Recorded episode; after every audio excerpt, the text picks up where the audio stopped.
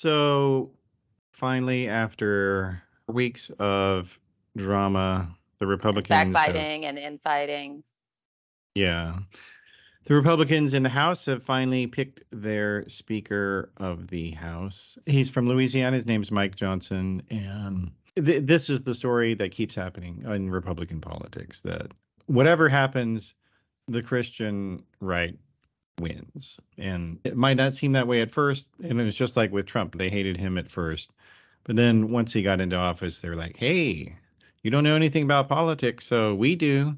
We'll work with you and and so in the end he they did end up coming on top even though they all hated him in the beginning and same thing with with mike johnson and i, I the thing that that did strike me the most about it though is that like a lot of the people the people covering him on capitol hill they're like oh look at him he wears a suit he's got fancy glasses gosh he must be a moderate and it's just so stupid. It's like these people learn nothing from Richard Spencer wearing his, suit and vest and The dapper No, I'm- Nazi, as uh, I think it was Mother Jones or LA Magazine put it at the time.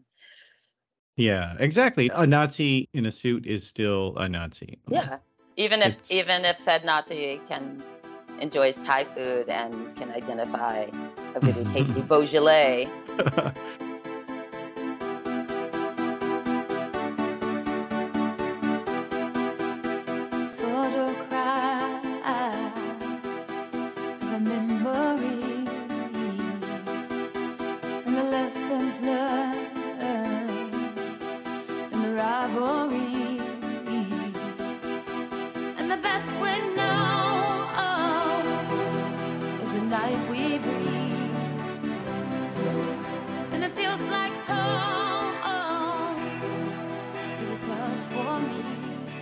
and why we would say that about him is that like Mike Johnson, he's basically the first national Republican politician to come entirely out of right wing activism.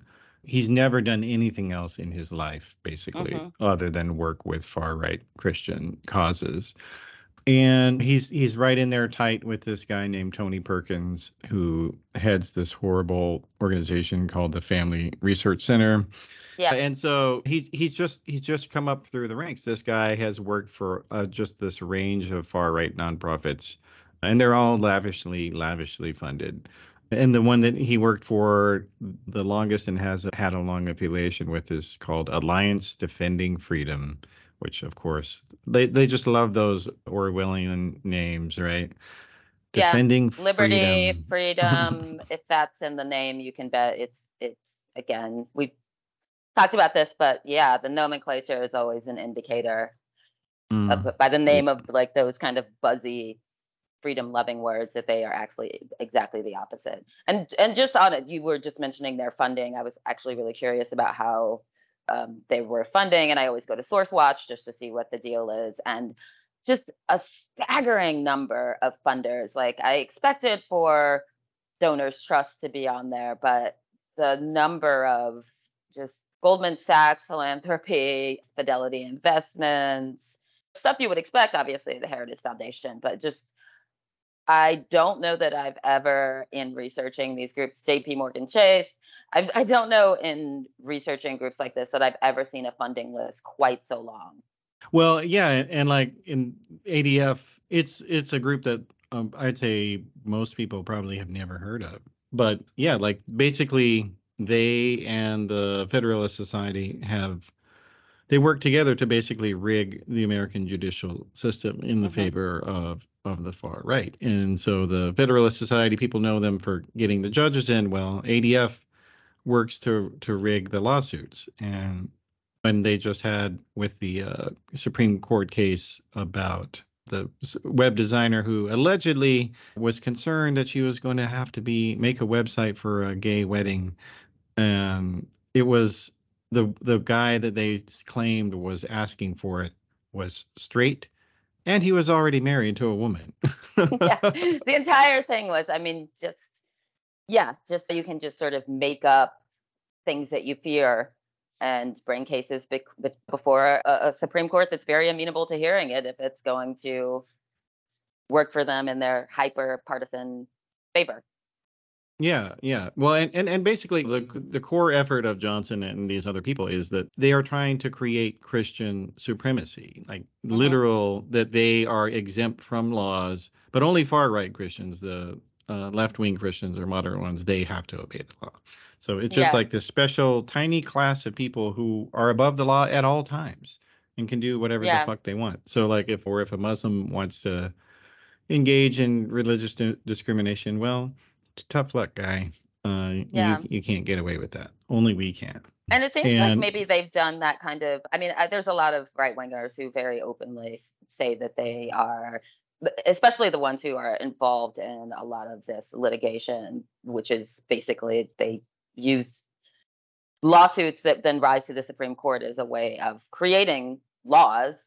Um, it- Mhm. yeah, it seems like they've done a lot of these test cases because I saw that in 2000 they were part of that 2018 case with the uh, baker who didn't want to make a wedding cake for a gay couple. So like they they are very strategic in how they chip away at things before they ultimately decimate civil rights. Yeah, yeah. And then the other thing And they were part of Citizens United. That's right. Yeah, yeah. So, and then the the other thing, they're also involved on the school curriculum side as well, because basically they have this idea, and there's been some good reporting about how Mike Johnson loves this guy named David Barton, who's like this fraudulent pseudo historian who has made an entire career making nonsense books about, oh, George Washington was really an evangelical, or James. Madison. It, said I mean, and it, it's all just completely dishonest stuff, but they're doing it because they have this idea that God created the Constitution. And so, therefore, eh, they have to make up the backstory, whether it's true or not. They don't really care. And then they're using that also to basically that sort of larger narrative to stop schools from teaching about racist laws in, in America's history and and not let kids know anything not not even like kind of a biased history or whatever but they don't want it, it kids to know about it at all and so that's so the, these guys they all work hand in glove with each other and people need to pay attention to them more and That they- not only do hopefully they think will. God God wrote the Constitution, but there were there was just a clip of Johnson saying that God is the one who raised him and everyone else in Congress to the positions that they're in, that he has brought all of those people together to do do God's bidding, although he would mm-hmm. never phrase it that way.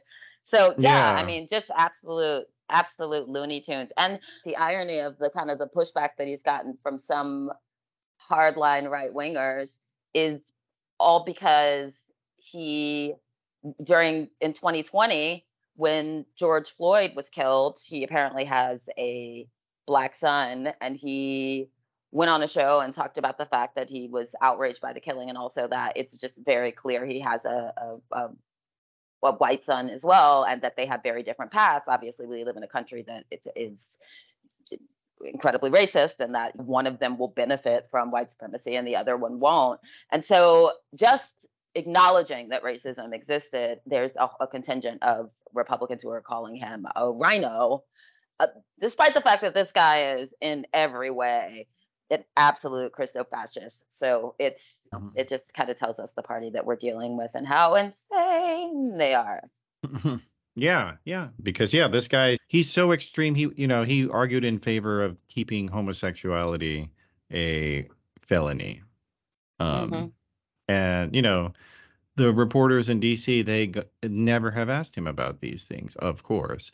Um and they haven't asked He wants a federal "Don't Say Gay" law. He he proposed one Mhm. uh, for you know uh, for the, the entire country. Yeah, well, and, and the Christian right had all these horrible positions against birth control, against legal legalization of homosexuality, let let alone same-sex marriage, and prohibiting divorce. They've never changed these positions. And the Democrats in D.C. they don't let people know that actually these things are still at risk. Like you can think, oh, well, that's settled. Everybody's fine with people being gay or lesbian or whatever. And every no one's going to take away birth control. And it's like, no, guys, they are. Oh, Uh, they're absolutely gunning for for birth control. Yeah. I mean, in Thomas's overturning of Roe v. Wade, Thomas just mhm. unsolicited offered up a few other things that he thought should should go down in Mhm. flames and and birth control was absolutely one of them and the other thing is this dude is super in favor of slashing obviously the social safety net which all the republicans are sort of pushing for in, in their budget. But he thinks that or one of the arguments that he made because he's also uh, an incredible like a huge opponent of abortion right? Like that goes without saying. But his argument is that abortion th- those things are connected because abortion denied us the able-bodied workers who would be part of the economy now and so we wouldn't have these deficits that that the republican party always claims are bigger than they are in social safety safety net issues You think about the implications of that on the economy. We're all struggling here to, to cover the bases of Social Security and Medicare and Medicaid and all the rest. If we had all those able bodied workers in the economy, we wouldn't be going upside down and toppling over like this. so if people were Mhm. just having more kids yeah. and we didn't have abortion, then we wouldn't even have to put these cuts on the table. I mean, the I mean, obviously the logic is That's crystal clear. yeah. Yeah, it's and it is literal forced. It doesn't birth. sound batshit crazy at all. Yeah, yeah, yeah. So people who are regular Democrats, you need to just pay attention to your activist friends and stuff. Like they know what they're talking about. And obviously, if you listen to this Yeah. show, you know what you're talking about too. Well, in uh, the midst of this, I, I feel like I've been so immersed in news about Israel Hamas. Obviously, that's like a huge part of my timeline, and it's been a huge part of my thoughts, and also just the absolute like nuttery that's going on with the Republicans in the House and trying to find a speaker. That I had a brief window there when I forgot about America's little mass shooting problem, but I was reminded last night when um, well, he's identified now as Robert Card, who has he went on a mass shooting spree in Maine that actually happened in two different locations. I think the death count right now is 16. And it's crazy. It's astounding to me that they still Mhm. haven't found this person. But there's always it's always somewhere in the social media, right? And there's some folks looked into uh, his Twitter visit history and unsurprisingly some of the places that he or some of the, figures and sites or that he was following popular accounts the, the accounts that he was uh, following and checking in on include Catturd Yeah. of course. End wokeness one of my personal just most hated twitter accounts. Mhm. Elon Musk's account, which also should not be surprising to anyone who has understood his politics because he's made them incredibly clear ever since he bought the site. Jim Jordan, Ben Shapiro, Jordan Peterson, Vivek Ramaswamy. So, I mean, it's just, it's like a who's who of the worst of the worst on the right. Yeah. Yeah. And, you know, these people, they want to pretend that their stuff doesn't impact their audience in a negative and violent way. But then they also want to claim that video games are what causes mass shootings. And it's like, you really can't have it both ways there, Yeah. guys. Like, Um, absolutely anything radicalizes the left.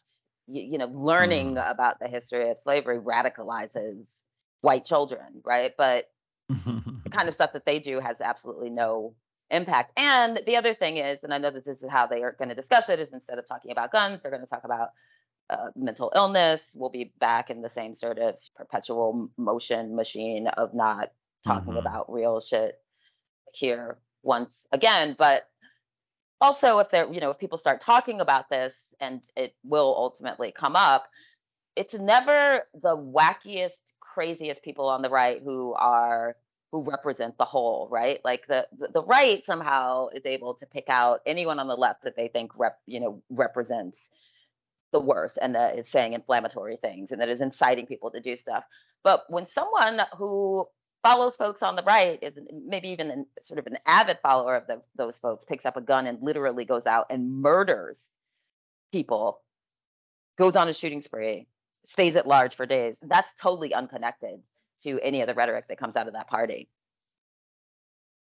Yeah, no, they do. It's it's it's so dishonest, and I think one of the worst offenders in terms of getting radicalizing people is this Matt Walsh guy at the Daily Wire, and he Mhm. said something interesting recently about because trans people had rightfully uh, accused him of putting people's lives at risk with his Mhm. just virulent, hateful, and v- extremely And obsessive, Uh, obsessive. yeah, yeah, rhetoric. And so, but and he so he said something of to address those charges. The truth matters. It matters more than your ideology. It matters more than your preferences. It matters more than your feelings. It matters more than your self identification. It matters more than anything. The truth matters more than your life and more than mine. You know, they say that, they say that speaking the truth about these issues puts lives at risk. I've been personally accused of that in many media articles. That by saying the things I'm saying right now, I'm putting lives at risk. Now, that's obviously nonsense. It's emotional blackmail. But here's what I'm willing to tell you. Even if it was putting lives at risk, I would still say it. I would still say it. I would risk your life for the truth, just as I would risk my life for the truth. So,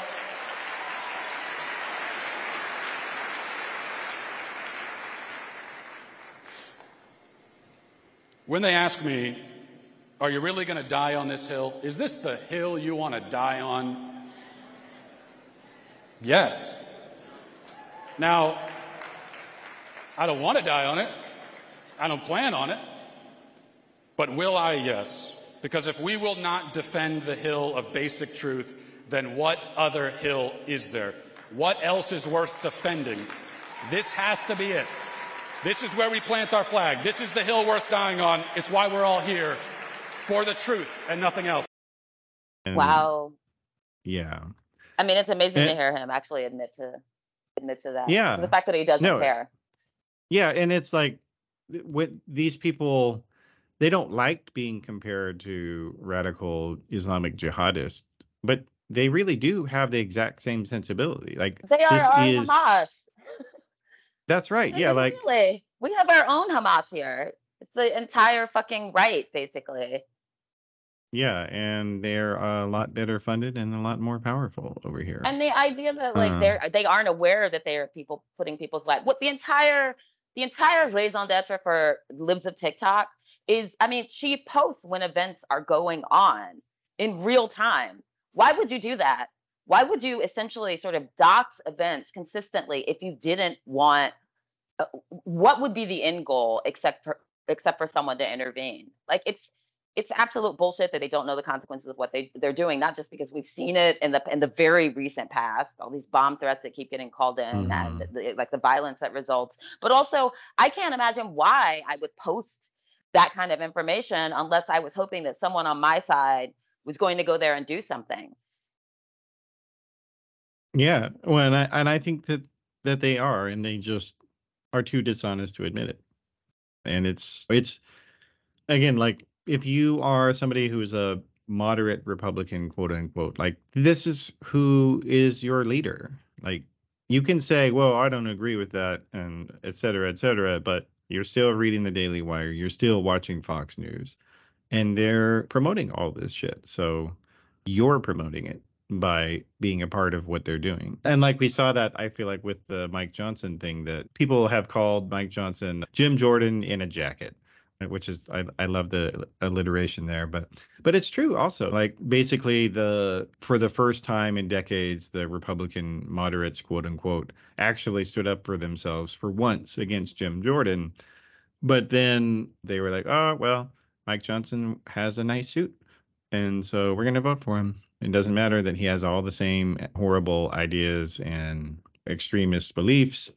Who cares? We can't. It's I, it'll I'd be argue harder he's to criticize. even him. worse in some ways. I mean, that look, the Yeah. outcomes would probably have been equally as terrible, but he is absolutely a, a down the line ideologue without Yeah. question. He actually believes what he's saying. There, there is no cynical sort of phoniness in any of it, and I, that's that's far more frightening to me. Yeah. Yeah. No, that's I, I agree with that 100%. And speaking of people with that similar type of Christo-fascist worldview, we have Christopher Rufo, the right-wing activist. He is now trying to link everybody as much as possible as he can to Hamas. Anybody on basically on the progressive left. He's trying to do yet another one of his rebrand campaigns, and so and he, and I guess it's nice that he so f- puts this stuff on the internet because you can see it coming but the nonetheless i mean the you know just the regular small city press or or even hell a lot of the national press they still let him do this shit Uh, Yeah. and so now he's saying he's he wants to quote create a strong association between hamas black lives matter democratic socialists of america and academic decolonization in the public mind. And, and you know and, and this is part i mean as you were saying this is this is what he does right? He doesn't he every single time he's plotting one of these um, schemes basically he he he tells people via twitter this is what i'm planning to do. He did it with critical race theory. He said very Mhm. openly that his plan was to turn the brand quote unquote toxic and Mhm. he did it also with drag queens. He made the suggestion that conservatives should, instead of referring to them, them as drag queens, conservatives should start calling them trans strippers. I mean, just the most disingenuous bullshit ever. I mean, he is a very proud, very loud, and very transparent bullshit artist. That's what he does for a living. And I've I've seen some of his tweets after the one that you just mentioned about creating the sort of Hamas BLM DSA connection. And not only has he repeated that over and over again, because that's the scheme that he's proposed, but he spends so much time talking about the way any alliances between or any shows of solidarity between those groups and people who are living in the worst situations in Gaza or the West Bank, how it's really about his grand theory is that they all desire to have this white oppressor slaughtered and they can live vicariously through Palestinians and that that is kind of the the the, the dream that they're secretly all living with and I just think that speaks so many volumes about who he is and his world outlook. I mean, I really find him there's a lot of terrible people obviously on the right but uh, there's Mhm. something about christopher rufo his willingness to to to manipulate to create these strategic tar- targets and to really try to ruin their lives and to paint them as people who are attempting to bring violence because they secretly want that they're screaming kill whitey or something i mean he, Mhm. creates this fantastical he plays on the whitest fears in the world knowingly not because he believes any of this shit right i find him incredibly reprehensible in a way that there are few figures who enrage me Mhm. Yeah, well, it's like I mean, his willingness to just put it all out there in public. It's very much like a supervillain to do that. But that's what he's doing. But I mean, I will say though, he actually is doing the things that they all do. Like all these groups do what he's talking about. It just he just discusses it in public. Um, so they all do this. And basically, if you look at the history of right wing disinformation, it actually has its origins in the tobacco industry. Um, Mm, and yeah. because basically they had, they were like, well, we know that our product kills people. And so we just have to, we just have to create doubt around that belief because we just get people to question the science generally and they they wrote a secret memo and and the line in it that really kind of became infamous was that doubt is our product. And that's basically that is kind of the core strategy in all of these right-wing disinformation campaigns is that they look at they find thing the unfamiliar they find the different and then they tell you that since you don't know about these people, well, we do. And let me tell you how awful they are. They're going to kill your children or turn them gay or they're going to offer them as a sacrifice to Satan or whatever the hell it is. It doesn't matter. Um, it's that they've they've managed to sort of hack our our capacity to handle uncertainty, and that's what's so dangerous about it. And you know, and and people have to figure that out uh, who are Yeah. opposing them. Uh, but and and I agree with you that there is a lot of uh, intentional propagation of, of misinformation and disinformation on the right. But I think that he will not be happy until I mean what he wants basically is for groups like particularly BL, BLM because I think he has a real bone to pick with black folks who are involved in liberatory movements like very specifically right Mhm. but the idea is to brand any kind of opposition to white supremacy as terrorism which ultimately Marxism, which communism, yeah. but yeah but to go beyond that because you're turning it into something that's slightly more sort of an intellectual debate he wants people to fear that these are terrorists that they are going to fucking kill them to create to essentially to essentially incite violence upon these groups i really believe that to, to criminalize Yeah. these groups and that has really Uh, i mean that leads to violence. I, I believe that he is someone who is completely okay with inciting violence. And just I just recalled this went to look up this piece that this actually got stripped out of the piece but one of the things that he advised them to do is in his tweet was to connect the dots between those groups connect the dots then attack delegitimize and discredit. If you go back to the kind of language that is now declassified from FBI documents who were part of COINTELPRO, they literally said that the, the point of their campaign was to quote, disrupt, misdirect, and discredit. I mean, it's almost verbatim. He is using some of the most classic tactics that we've seen in really targeting these groups, not, just trying to dismantle them, but to bring actual violence against them. And to talk about him in any other terms, it's irresponsible. I think he is a loathsome person who has the absolute worst of intentions. And and by worst, I mean I want I think he wants active violence against the groups that he opposes. He wants not just to write people out of history, not just to make sure that there's no opposition to the policies that he thinks uh, are good, which is uh, essentially maintaining the hierarchy that we already have in this country in terms of race, in terms of gender, in terms of all of those things, but also to bring it into those groups by any means necessary. And and Mhm. I- don't mean that in the Malcolm X sense. I mean it in the, the way where he's like literally burn it down and hurt some people in the process. I don't give a fuck. Mhm. Well, yeah, and you do see that the way like that type of thinking it it has it's filtered into how Fox covers anything related to Black Lives Matter that and when you ask people in when pollsters ask people about what do they think about it Republicans they actually think that they've been told so many lies about Black Lives Matter protests like they actually even though like they, they probably happened in their own city and they weren't violent. Um, Yeah. the protest They like did a study. Ninety-seven percent Yeah. of them had absolutely no violence at all. They weren't overwhelmingly violent, and yet when you hear a, a person on the right talk about those protests, they inevitably refer to them as when there was looting and burning happening all over the country. I Yeah, mean, this, they- these- this is a fantasy, right? Yeah, it never happened. And and and in point of fact, a lot of the violence that did happen at these protests was actually created by right wingers. So there was a police station, uh, I think it was in Wisconsin, if I remember right, that had burned down, and somebody had shot into it at, at first, and then it was lit on fire. Well, I think the- it's Minneapolis, but yeah. Okay, yeah, yeah. So that violence was actually started by a Boogaloo boy. Um, Oh, yeah. I find it just so.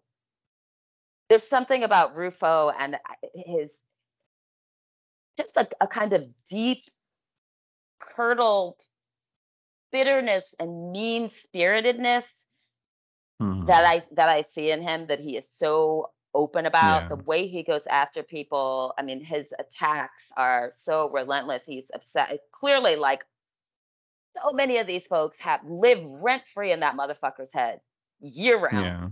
And, Well, yeah. uh, Well, and it is it is notable that he got his start on all this as a Christian fundamentalist, anti-evolution activist.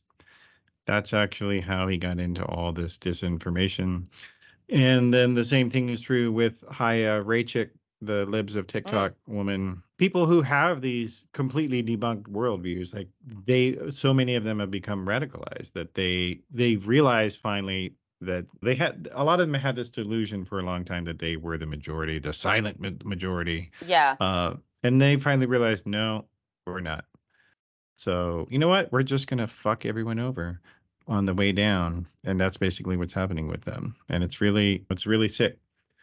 But I'm gonna get kicked out of my hotel here, so we should probably go to the next topic. Yeah, I'm I'm sorry. I just I could I could rant about we could do an entire show about him. We could. All right. Well, so I guess in more amusing news, less depressing news, since it is Halloween coming up, I did want to talk about this great NBC News article. And I have to say, I have to give them a call out here that I think NBC on the website has just been hitting on all cylinders lately. I love what they're doing lately on especially on culture stuff. And they've got this this really this really well reported article that's both amusing and fun but it's also informative and it's about a video game character named Astarion who is a character in the video game Baldur's Gate 3 and and I I can already see some people who are not big gamers hearing me introduce that topic and they're like, "Oh, I'm going to push the skip Their button to the eyes end are here." glassing over as we speak. yeah but what's what's interesting about the story of him is that well number one a lot of the fans that he's developed are women actually so that and and gen z and gen alpha women like are much much more likely to be gamers than millennial or gen x women. And so that's that's another kind of interesting the gamer girl demographic. And and and he's i guess pretty much kind of exactly who you would expect him to look like kind of this synthesis of an elf plus edward from twilight i He's a guess. twank, basically. yeah beyond just his general appearance though is that he is a video game character that has more of a realistic human backstory in that he's actually somebody who had who they talk about in the game as having experienced personal trauma and they've hint about it rather blatantly that he's been sexually abused by this guy who is basically his master who makes him go and basically seduce characters and then bring them in and so they can be killed. I mean, like that's a typical vampire thing, right? But they don't really talk about how traumatic that would be if you actually were to witness something like that. I mean, that's pretty awful, right? yeah, Um, it's like Epstein's vampire yeah, master. yeah, yeah. yeah, Like it's a- basically. Yeah, and so it's an interesting little in-depth thing, and I guess one of the other kind of things that's uh, a little bit silly is that some of the fans of the game they are kind of just jokingly doing it as uh, what they're calling a dating simulator so that they can get get him out on their team to go through the world and and their goal is to get him to be their boyfriend which it's fun it's funny and it's silly and and i do hope people don't take it too seriously though and i don't The trauma part, the trauma part though is kind of kind of neat. I feel like it's like get your therapy where you can. Like Mm, that I mean it it might be for some people especially who like can mhm. have relate on some of those like specific points if that's where Mhm. if that's soothing or if that's if that's giving you a place to put some stuff like that I, i'm all for it seems like we've had we've we've had a full combo and the dear viewer matthew is in a hotel room and i can see that he definitely needs to get out because they probably have to turn that room over real fast so Yeah. So we're gonna have to we're gonna have to cut short the vampire it up discussion here. but yeah, it was it was it was it was great coming out to New York and we hung out for a little bit. so we'll have to do it again. Yeah, good times. Yeah. One of us, one of us turned out to be a real pool shark. Yeah, it wasn't me. Spoiler alert. It was me. Spoiler. yeah, you you you definitely kicked everybody's butt at that. So hats off to you, Kali. All right. Well, we will be back Have a good time week. and yeah, have a great time in, in DC. Oh, actually, I'm leaving DC. I mean, you. I hope you had a good time in DC. I did. I did. Yeah. How was it? You got to tell me all about how the stuff went. Was it was it super fun? I mean, I know we have to sign off, but did you just real quick? Did you have a great time? Oh, yeah, I did. Have, I did have a good time. I met a bunch of different people. My overall takeaway from all this is that I'm going to have to come out here a lot more often because that's where my people are. Is out here on the on the East Coast. Even though I love the West Coast, it's just more political out here. So anyway, I'll be back. yeah. All right. Happy travels to you. Take care. Bye.